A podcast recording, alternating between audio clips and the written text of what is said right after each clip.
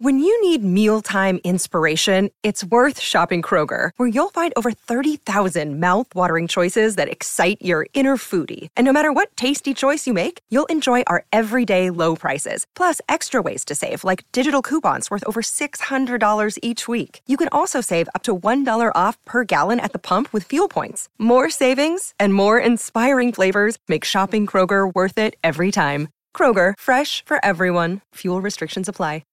Lots of things are better together. Hockey, food, golf. How about a cold one on the patio during a nice spring day? But if you really want to take things to the next level, drink some Labatt Blue Lights with your friends and live life to the power of we. Always enjoy responsibly. Beer, Labatt U S A, Buffalo, New York. Another day is here, and you're ready for it. What to wear? Check. Breakfast, lunch, and dinner? Check. Planning for what's next and how to save for it? That's where Bank of America can help. For your financial to-dos, Bank of America has experts ready to help get you closer to your goals. Get started at one of our local financial centers or twenty-four seven in our mobile banking app.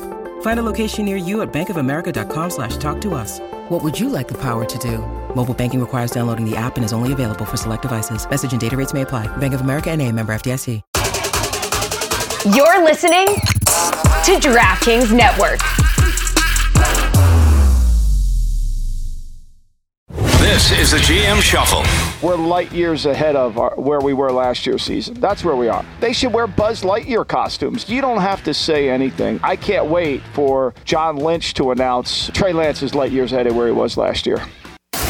You're listening to the G M Shuffle with Michael Lombardi, presented by DraftKings and VSiN. Here is Femi Abebefe.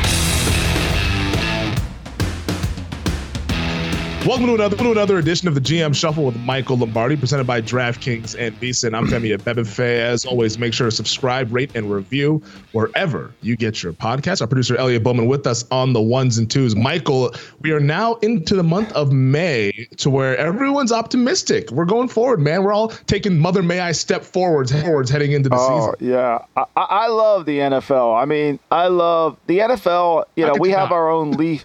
Well, I mean, we have our own turning of the leaves. We have our own summer, we winter, fall, spring. I mean, it's just really, it's so many seasons. But we've, you know, after the, the, you know, but from the combine to the draft, we, we'll call that lying season. And then the day after the draft, we'll call that proclamation season, two days. We got our guy. I can't believe it. We never thought he would be there. And now we're into the, we're light years ahead of our, where we were last year's season. That's where we are. Jordan Love is light years ahead of where he was. Uh, Justin Fields is light. I mean, who is, they should wear Buzz Lightyear costumes. I mean, like the, everybody's light years ahead. We're in the light years period. You know, Anthony Richardson's a true pro. He's studying football. Like, come on. Like, one of the things I think you learn as leadership is manage expectations. Like, say nothing. Like, you don't have to say anything. I'm going to write this for the Daily Coach. There's a, you know, Pat Riley won't do any interviews. He's like laying in the background. He doesn't want to be, he doesn't want any comments to be out there. I think part of the responsibility of running an organization is to not say anything, not put people out there, you know, and say as little as you possibly can. But this proclamation, oh, light years ahead. You know, I, I can't wait for John Lynch to announce, one eight hundred John Lynch, to announce that Trey Lance is light years ahead of where he was last year. You know, I mean, I can't wait for that. That's coming. Just mark your calendar. We should have a date for that. Like, we should have a period to do that because everybody's light years ahead. It's amazing. Have you ever heard I mean, anybody who's light years behind? No, we hear that in all the leaked stories that come out after the fact. We don't hear that going into an actual season there. Uh, I'll, I'll mark it down for the Niners whenever their mini camp is, whenever all the veterans get there yeah, for the mini it's camp. Coming. That, light that's years that's ahead. What we're going to hear.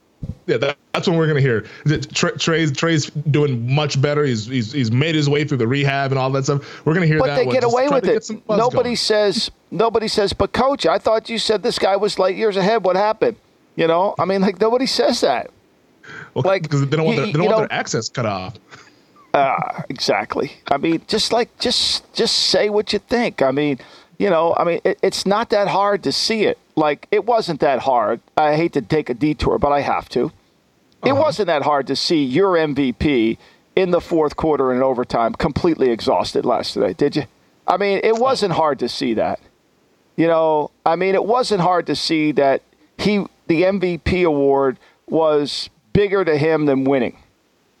It wasn't hard to see that, but nobody's saying it. But no, it's not hard. It wasn't hard to see it. I mean, he disappeared in the fourth quarter in overtime. They were able to sneak out a win that I thought that they were definitely going to lose. But at some point, when you see it, you should say it.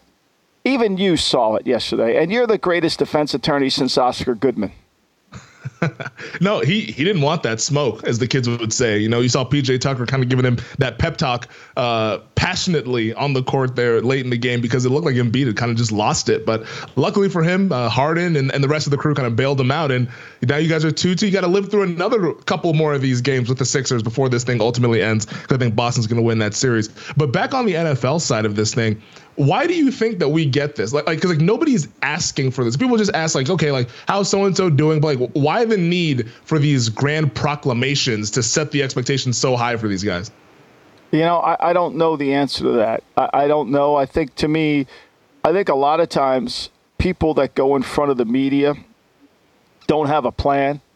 I mean, it, it's kind of commonplace that they, okay, I got my media thing, but nobody spends twenty minutes before they get in front of the media planning on what they need to say, like planning on the messaging for that, because nobody takes the media sessions as a way to distribute information to your team that's outside the normal realm of talking to the team, you know. And so we know this from experience, from my experiences, most every rookie that enters the training camp, enters this period, and all the rookies will probably start coming in on Thursday, all of them have to be de-recruited. Because they've just spent three months getting their asses kissed. They've been on airplanes, flying here, flying there. I mean, they're they they you got to you have to have a program for de-recruiting them. Then you have to have a program for teaching them how to be a pro, because they don't really know that. They have never really had to do that. They've been relying on their skills for so long. So, like, to me, that should be the messaging. Look, we got a long way to go. These rookies are young, they're eager, but man, they have you know they haven't worked as hard as they need to work. We're going to have to ratchet it up. You know, but the, the the the we're ahead of schedule, to me, is like all you're trying to do is give information. You're you're basically putting out hope as opposed mm. to putting out a message.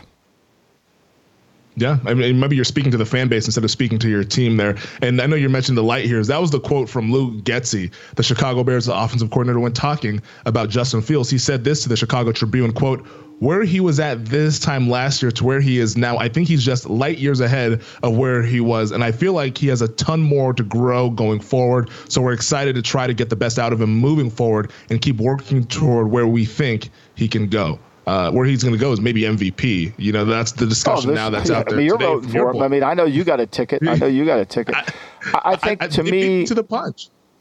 I think to me that, that's best left unsaid. Like, look, you know, all you got to do is say Justin's worked really hard this offseason. We can't wait to get him into skate. Because really, I, I, I might have missed this, but did, when, when did the Bears, were the Bears in the X F L this year? I, I missed games that he played in, in the offseason. I missed those. Like I must, you know, they must have, were they in the X F L? I mean, did they play in the U S F L? I don't know. I mean, like, they, there hasn't been a game played since the end of the year. How do you measure light years ahead? We haven't had, there hasn't, but the rules say there's no team activities. So there's been no team activities. There's been no seven on seven. There's been no eleven on eleven. Like, how do you measure light years? He should know the playbook better this year than he would. I mean, Dominic knows subtraction now. He's, you know, he's doing that stuff. So, like, every day you get better. Like, the more you do it, you get better. Like, that, I, I'm I'm going to say this right now. Dominic and Leo are light years ahead of where they were this time last year. There's no doubt. There you go. Wait till they start doing multiplication, man. That's that's when they're really. Yeah, they're light years off. ahead. I mean, they're light years ahead. I've never seen it. I've never seen Dominic and Leo be so good at it. They're light years ahead. They're unbelievable. I mean, they're working hard. They're getting – come on, man. Like, we didn't play any games yet.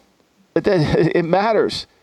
That's what matters shout, most. So, shout out to my client, though, Justin Fields, who off the field, he went ahead and graduated at Ohio State this past weekend. So uh, he went back and got his, awesome. uh, his degree in Consumer and Family Financial Services. So uh, shout out to you, that. Justin Fields. Go ahead and finish in I school. I think that's, that's great. I applaud him for that. I think that's tremendous. I think, to me, that's that says a lot about the character of the human being. I love that. Yeah, so working hard on and off the field as he is light years ahead heading into the twenty twenty-three season. Uh, Buzz Lightyears, here we go. a quarterback that we do know that's really good, who has actually won an M V P, won Lamar Jackson, of course, last week, signing his five-year, two hundred sixty million dollars contract with the Baltimore Ravens. Well, he then had the press conference with Eric DeCosta, the general manager, John Harbaugh, the head coach. Harbaugh looked relieved that they got this thing done, man. He's like, whew, yeah. I don't have to worry about this quarterback situation anymore, man, because some of those pressers a few weeks ago looked a little tense from, from Harbs out there worrying about this quarterback situation. But I, I thought Lamar, it was really interesting what he had to say when he was asked about whether he had entertained other teams, because he confirmed that other teams reached out to him. Here's what he had to say at that press conference a week ago. With you, I really didn't care for other teams, really. I just really wanted to get something down here. Like, I wanted to be here. It was like, man, okay, other teams cool, but I want to be a Raven. Like, I said, I said something twenty eighteen, you know, I think it was April twenty-sixth, if I'm not mistaken. And I meant that, you know, I'm standing on that until I get it done. So I really wanted to get this done before anything, before I even want to, before my time up and branch off somewhere else, you know, I really want to finish my career here and win the Super Bowl here. So that's what I meant. So, so, so, the, why did he ask for the trade? Why did he delete his social media? I mean, like, why did he do all those things? Was it strategy? Is this how we do things now? I mean, how many stories did we write about? We talked about it. Where would he be a good fit? Why is? How about the collusion? How about everybody said that the people were conclu- colluding that that they weren't calling Lamar, that the league had sent, mem- you know, the league's in collusion mode because nobody's contacting Lamar when.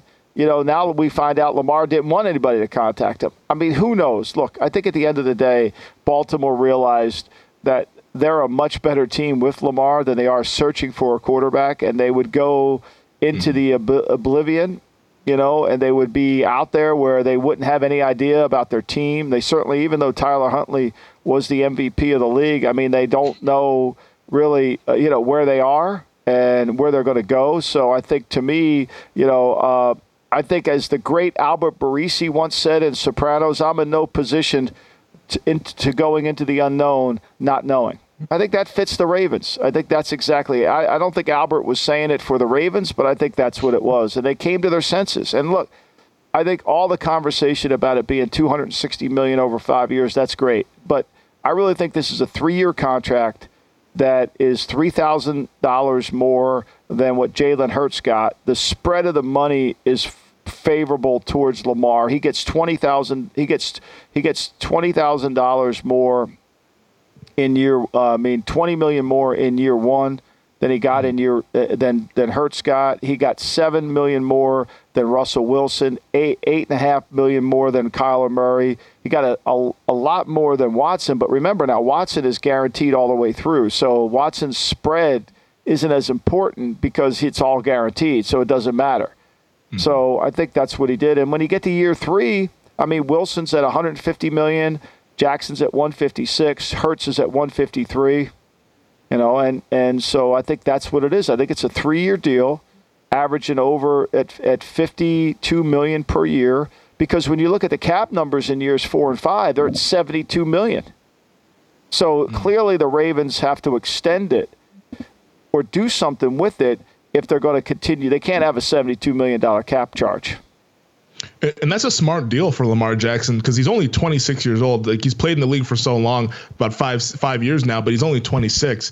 Three years from now, he's twenty-nine, still in the prime of his career, can get another bite at the apple to go ahead and re-up with the Ravens, or if he wants to go somewhere else. I mean, he does have that no trade clause now in his contract and a no tag clause as well. So Lamar's set up pretty well uh, going forward here with this contract. As long as he stays healthy, I think he can be a pretty good player for uh, the Ravens and also make a lot of money, which is ultimately what he wants to do, getting a fully guaranteed contract, not quite all the way buttoned up, but a pretty good deal nonetheless for Lamar Jackson. Another guy, Michael, who got paid is Dexter Lawrence. I want to talk about Dexter Lawrence and the New York Giants on the other side here. Big Blue fans are curious to hear your thoughts on their big defensive tackle cashing out at the bank. This is the G M Shuffle. We're going to take a quick break.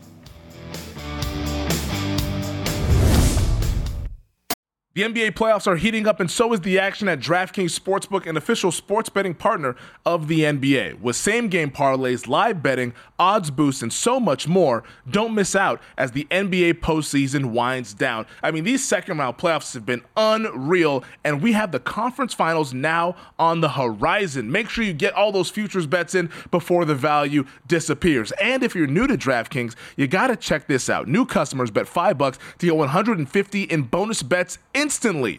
Download the DraftKings Sportsbook app now and use code SHUFFLE. That's code SHUFFLE for new customers to get one hundred fifty in bonus bets when you bet just five bucks, only on DraftKings. The crown is yours. Gambling problem? Call one eight hundred gambler, or in West Virginia, visit w w w dot one eight hundred gambler dot net. In New York, call eight seven seven eight HOPE N Y or text HOPE N Y four six seven three six nine. In Connecticut, help is available. For problem gambling, call eight eight eight seven eight nine seven seven seven seven or visit c c p g dot org. Please play responsibly on behalf of Boot Hill Casino and Resort in Kansas. twenty-one plus, age varies by jurisdiction, void in Ontario. Bonus bets expire one hundred sixty-eight hours after issuance. See d k n g dot com slash b ball for eligibility and deposit restrictions, terms, and responsible gaming resources. You're listening to the G M Shuffle with Michael Lombardi, presented by DraftKings and VSiN. Here is Femi Abebefe. All right, about a month ago, Michael, we had the discussion about the New York mm-hmm. Giants and the disease of me, and it, it upset a lot of Giants fans, and more than Giants fans, even Giants analysts were were talking about it and saying that, hey, we're kind of misguided with the Giants and the contract structures that they have to get going going forward. Daniel Jones got his big deal earlier this offseason, right at the deadline before the franchise tag. Saquon Barkley's on the tag. We knew that Dexter Lawrence was due up to get paid as well, and he got paid four years, ninety million dollars, sixty million dollars guaranteed, and that falls right in line with the defensive tackle market that we've seen so far this offseason with those big boys getting all the big money there. But where do you think Big Blue now goes from here, especially as it pertains to Saquon Barkley, who's still uh, not signing said franchise tag and wants that long-term extension? Yeah, well, I mean, first of all, I think people really misunderstood what I said about the Giants. I, I, I said, to me, I did never said that they had the disease of me. I said there's potential for the disease of me. And it's the potential that happens for any team that goes from good to great. So, I mean, if you play it back, I, I, I mean, it's hilarious to read some of the tweets and, and things I get from people on Twitter that clearly didn't understand what I was saying. And I never said their locker room was bad. I said they have the potential. When you play certain players and don't pay others, I think the Lawrence contract is good for the Giants because he's a much better player than Leonard Williams, a much better player. You know, and they got to pay Leonard Williams eighteen million dollars of, uh, of a cap charge this year. And, you know, and and they, Lawrence knows he's a better player, so they paid him, which I think they had to pay him. So, look, it, it, what happens when you win, everybody wants to get paid. That's the disease of me. And Lawrence is one of those guys who deserve to get paid because he is one of their better players. So, now, what do they do with Saquon? I mean, I, I think it's pretty obvious what they do with Saquon. Either play on the tag or don't play. Like, why would you pay? Dalvin Cook's out. Dalvin Cook's going to be out there. We saw the Eagles just trade for Swift for a fourth-round pick. I mean, running the running back, Tony Pollard, ran to the window to sign his tag. Like, why are we paying? Why would we want to extend Barkley out when, in fact, the market doesn't lend itself? Like, this market that you're paying him on the tag is way more than what you probably want to pay him. So why would you do that? I mean, there, he, there, he's a ten million dollars cap charge. I think the Giants going into the weekend after they did the Lawrence contract, I think they have like a million. So they got a, you know, they got a million five.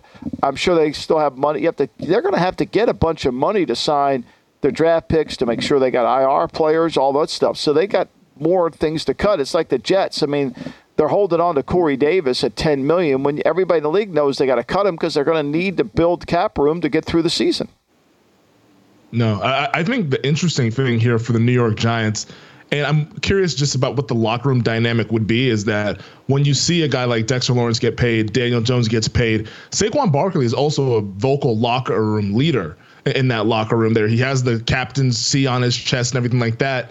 if this ends up dragging into a training camp deal where it is a holdout, how can that kind of affect said locker room? And like, I'm not trying to stir up anything saying that the Giants are going to have locker room issues, but I do think the dynamic of saying the players looking at Barkley and think, damn, if he can't get paid, like, what, what's going on here? You know, because like that's our guy that we go to war with every single Sunday here, and he's obviously one of their best offensive players. Well, he is definitely one of their best offensive players, but the reality of it is, is the market of of running backs doesn't lend itself to this, right? I mean, we see this all the time. I mean, Minnesota, you know, they're sitting there. They're, they got, they're very tight on the cap. And, you know, Dalvin Cook's due to make ten point four million dollars this year.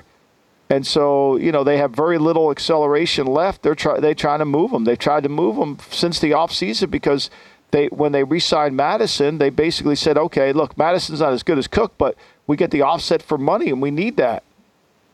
And so I think to me, it's like you're sitting there. I, I'm all for running backs getting paid because I think they're weapons. There's no denying that. And I think Saquon is a huge weapon in what they do.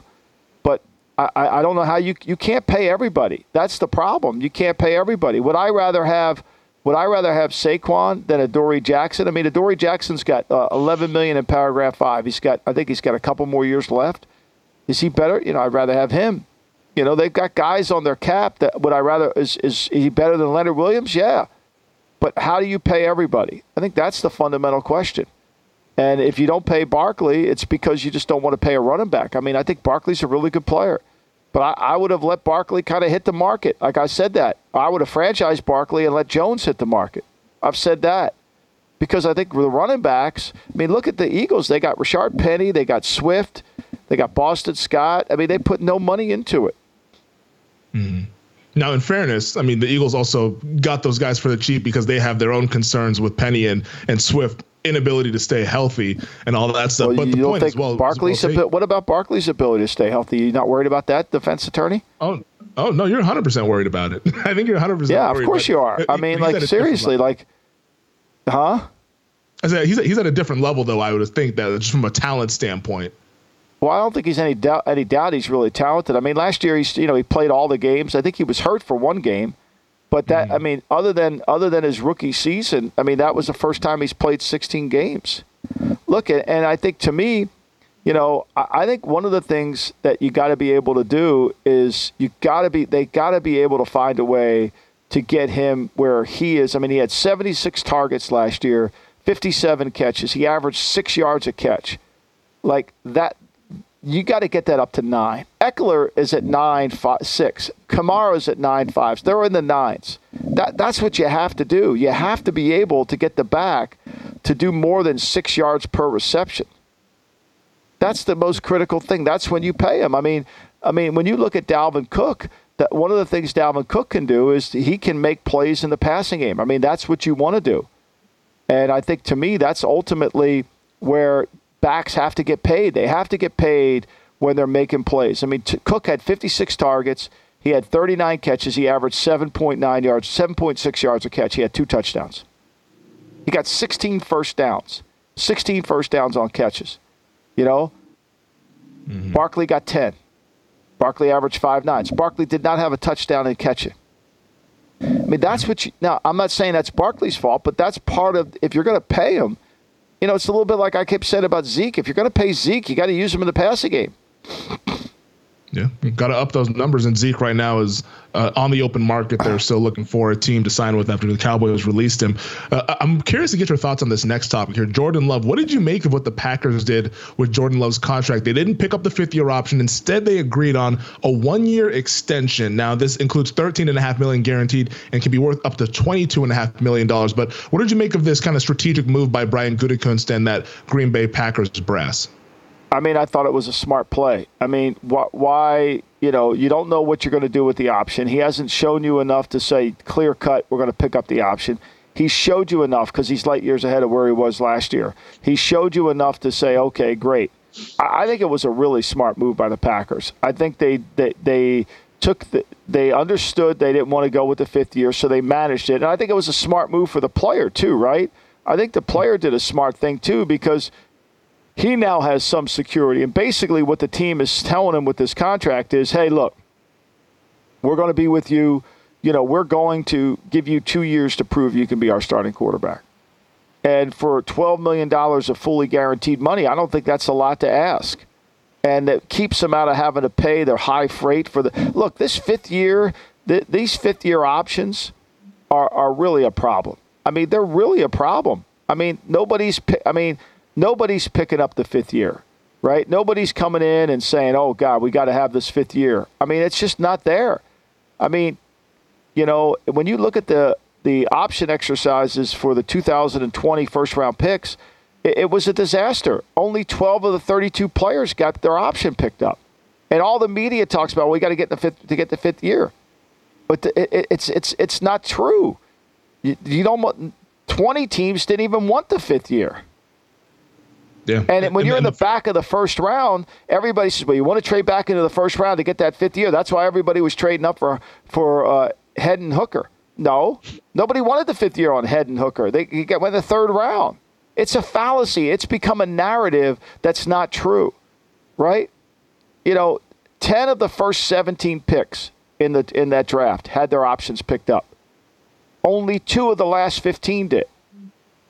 So nobody's running for this fifth year. I think it was a really smart move by the Packers. I think it was the best thing they could have done.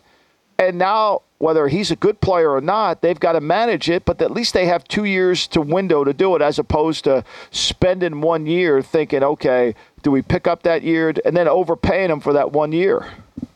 Yeah, and the fifth year for Jordan Love, who was a twenty-six overall pick, would have been just over twenty million dollars fully guaranteed. So, yeah, we're starting to see those teams kind of shying away from picking up those fifth-year options. So, remember well, that nobody wants them anymore. Nobody, yeah. nobody wants them anymore. You know, only eighteen players over the past three years, only one of eighteen players selected from twenty-seven to thirty-two had their options exercised. Meanwhile, all you're going to hear about in the media is you got to get back in the first round to get a fifth year.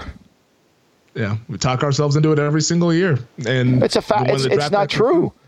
Yeah, it's not, not people that know what, if you know what you're talking about, you know that teams don't want the fifth year. Yeah. And that's why you see the number as low as it was. Real quick here before we take a break, uh, did you see your boy Robert Saleh?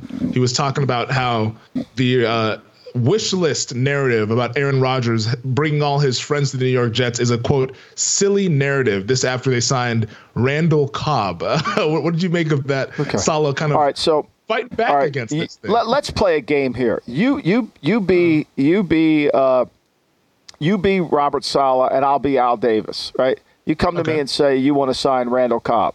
Al Davis yep. would say to you, oh, fuck, who who are we going to take off the field to put Randall Cobb on? And you say, well, he's going to be a role player. Oh, fuck, role player? We got to guarantee his salary for the whole year to be a fucking role player. So once he's on the team day one, his salary's fully guaranteed. We can't cut him, all right? He doesn't help in the kicking game. All right, he doesn't help in the kicking game. He's not better than any of the three receivers we have. He's not better than Corey Davis, who we're going to cut anyway, right? So don't tell me this is a false narrative. You're signing him to make the quarterback happy. Like, just admit it. Yeah, you know, why not come out and say, yeah, no, there's no doubt, you know, Aaron wanted him because he feels very comfortable with him. Mm. Well, yeah. If I'm Robert Saleh, I'd say, hey, well, Mister Davis, you know, when we flew out to California to recruit Aaron Rodgers, he said that we needed to bring him. So in order to get oh, Rodgers. Oh, fuck, I don't want to hear that. And you would have heard click. Oh, fuck, I don't want to hear that click. It's my fucking team, not yours. Well, it's not Woody Johnson's team anymore. It's Aaron Rodgers' team. He's Mister New York now, if you've seen any of the Knicks games or the Rangers games. We're going to take a break. But on the other side, we're going to celebrate a very important anniversary here on the G M Shuffle.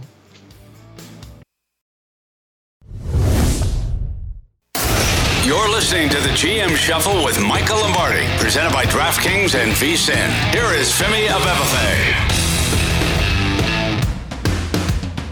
You know, we had a very special anniversary this past weekend here. I'm sure all of our listeners know exactly what I'm talking about. I saw you tweeting about it, Michael Lombardi. The twenty-second anniversary of the iconic Pine Barrens episode in The Sopranos, an episode that I have indeed watched. And I actually saw oh, people good, that yes. tweeted. Everyone was surprised that I knew the Pio-Mai reference and everything. I'm like, hey, guys, I've been I've been keeping up with things. Now, I will admit, last three weeks, it's it's been rather slow because of these damn N B A playoff games. But now that the playoff games are starting to they're starting to de- de- decrease a little bit with how many that we have. We're going to get back onto the horse there and, uh, and and get some more episodes in here. But with this celebration of this twenty-second anniversary of the Pine Barrens episode, we wanted to put an N F L spin on it and find out which quarterbacks and teams are in the Pine, Pine Barrens and are kind of lost out in the cold, maybe eating the relish packets and, and the ketchup packets, Michael. So uh, yeah. you ready to or, go or ahead? They should have stopped at Roy, or they should have stopped at Roy Rogers. There's so many great yes. lines in this. Uh, there's so many great lines in this. You know, what's your fucking plan? Eating mustard packs, you know, and and the, Paulie thinking the guy was an interior direct decorator, and Chrissy thinking the fucking this yeah. place looked like shit. And Chrissy like thinking shit. the third, yeah, Chrissy thinking the the mis- this Cuban Missile Crisis was a made-for-T V event. I mean, like. Like the the humor in this episode is so fucking good, and, and Gloria throwing the steak at him, and the best part of the whole episode, I think, is Tony, as smart as Tony is, when when Melfi's describing Gloria to him, and she says, "Does she remind you of anybody you know?" He says, "No, uh, no." Like, I mean, it's just, to me, it's just like, how could you be as smart? And it, it just shows you how they can't think outside their own little box. And I got to say, when I was driving through Utah, all I thought about being it was, I said to Millie, we should be Mister and Missus John Smith and sell Indian relics by this highway here and, and eat tomatoes with no taste, because that's one of his lines in season one. So I love Pine Barrens. And look, a lot of these teams, they might need to, st- they should have stopped at Roy Rogers before they went down there. Yes. Yeah, one hundred percent should have stopped at Roy Rogers. The the Cuban Missile line, I think, is honestly my favorite line. Like, I know obviously like the the interior decorator one is the one that gets a lot of the pub and stuff because it's a funny line, but him thinking the Cuban Missile Crisis was a made-for-T V deal. I was just like, what in the what world? What did this fucking guy do at school? Like, like I, I would like, what was Chrissy paying attention to? Like, did he even nothing. fucking open up a book? Nothing. Yeah. No. Yeah. Absolutely exactly. nothing. uh, so let's talk about it, and we'll start with uh, the short order cook. My guy, Russell Wilson in Denver, the Broncos last year, obviously a disaster season, one and done for Nathaniel Hackett. They call up Sean Payton. He's now the head coach. Their win total's at eight and a half to make the playoffs plus two hundred, to miss the playoffs minus two forty. So favorite outcome is that they're going to miss the playoffs. Russell Wilson right now, who should have gone to Roy Rogers, can they come out of the Pine Barrens? Can they get out of the cold and get back on track? I, I mean, look, you know, the one of the things that everybody talks about the Pine Barrens is is the Russian alive, right? And so, you know, I mean, he gets shot in the head. Is he alive? And David Chase talks about how some Boy Scouts found him years later. In fact, Paulie even suggests in one of his interviews that they filmed a scene of where somebody actually found him, but then they cut him. They cut that scene out. He was obviously dead. You know, there's no way he's getting out of that snowy uh, Pine Barrens. But look, I, I think for... For Russell, he should have gone to Roy Rogers last year. I think this year, uh, I think they know who he is. I would be surprised if they didn't get him to play better. Now, I don't know if it's going to be better than eight and a half, but I got to believe, knowing Sean, knowing what I know about Sean, and knowing that he has a command to kind of curtail Russell and take control of it, I think he'll play better. He has to be managed. I mean, that's the key. And this will be the first time that Russell's not bigger than the program, right? Russell's been bigger than the program. It, it happened in Seattle, you know, and it became a problem in Seattle. They couldn't get it corralled. You know, he became bigger than the program. He he always had the political capital to win any any anything.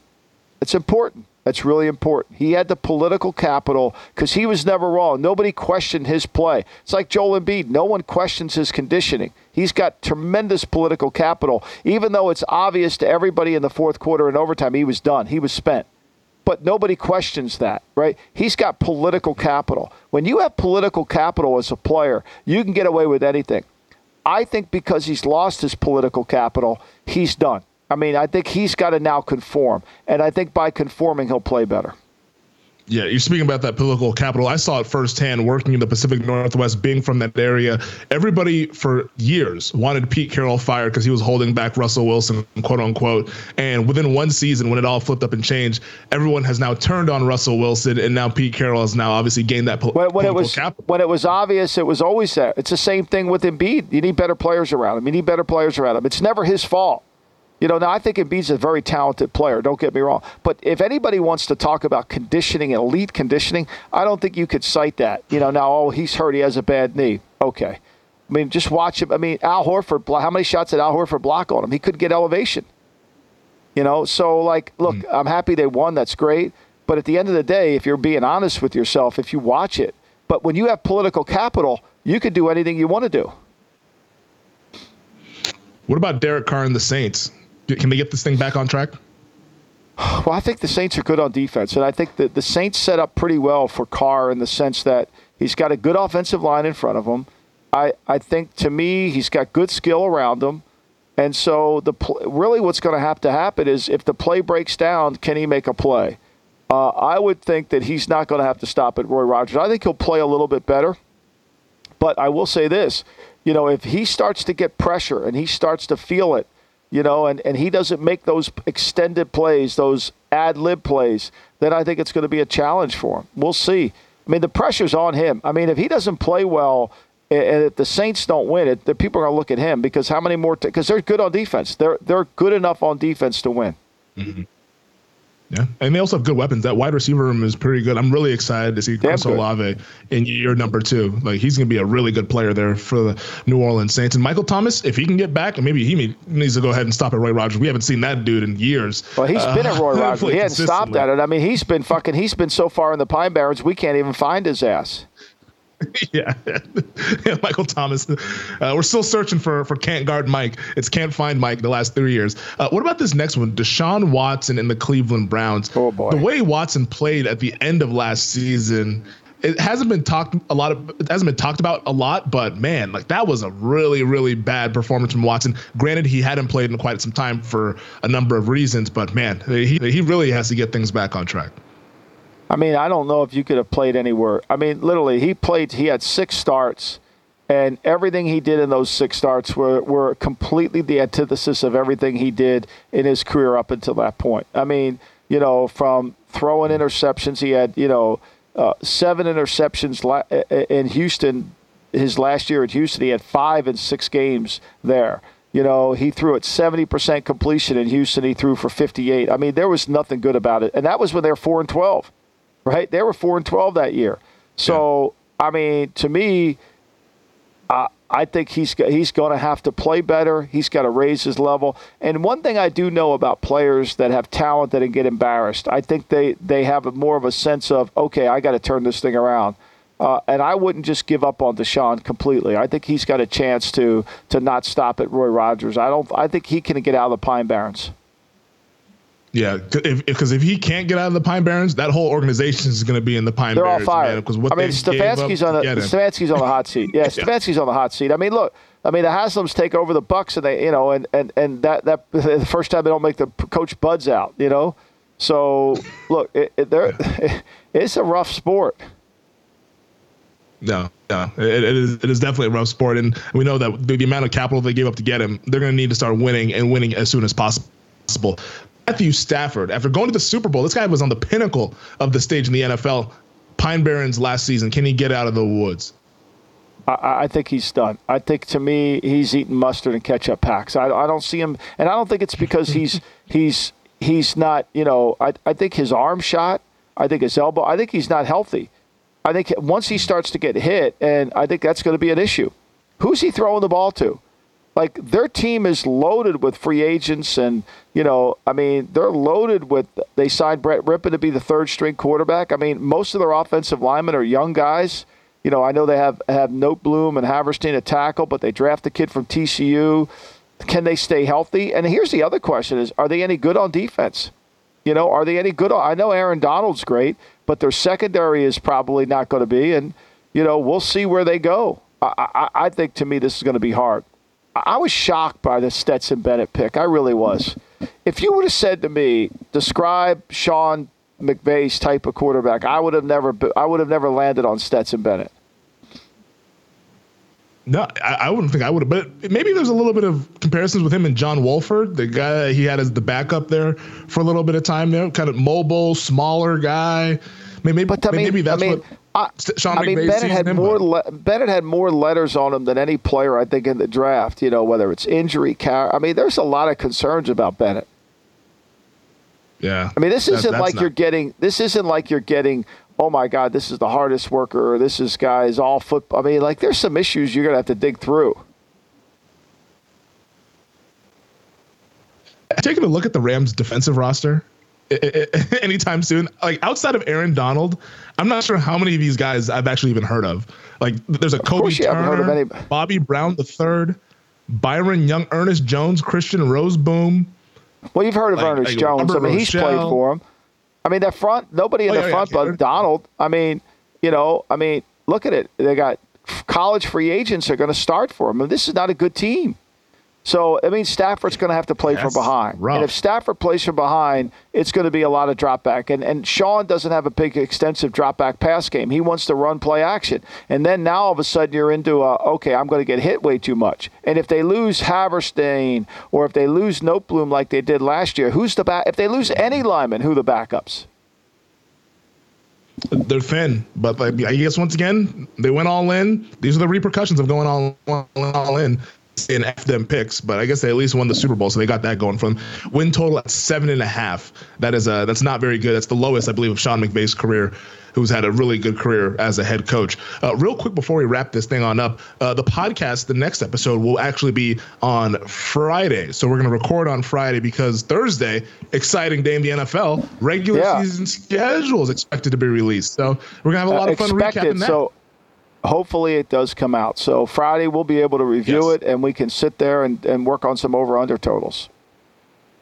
There we go. I'm excited. Do you have any prediction for the opening night game? Kansas City's going to host it. I think it's K C Cincy or K C. You know, I think Philly yeah. plays them. I, I could see it being a rematch of that. That'd be all. I think Philly deserves to have it. You know. Hmm. Yeah, I could see Philly, but yeah, I think, I think Cincy, K C, they want to start that Burrow-Mahomes rivalry with everything that was happening in the playoffs last season. But we're really looking forward to that, and we'll be looking forward to you guys all listening and viewing next week's week's or this upcoming week's episode of the G M Shuffle here coming up on Friday. Once again, not Thursday; it will be Friday when we record that podcast. Well, that does it for us on this edition. Thank you to our producer Elliot Bowman. Thank you to DraftKings and Visa. Thank you to all of you guys subscribing, rating, and reviewing. We see you guys. We hear you guys. We love the engagement all throughout the offseason, and we ain't going anywhere. We're sticking with you guys. So we will talk to you guys on Friday. Michael, I'll see you then. I'll see you. Austin be uh, Philly will be eliminated by the time we talk, I think, huh? Probably.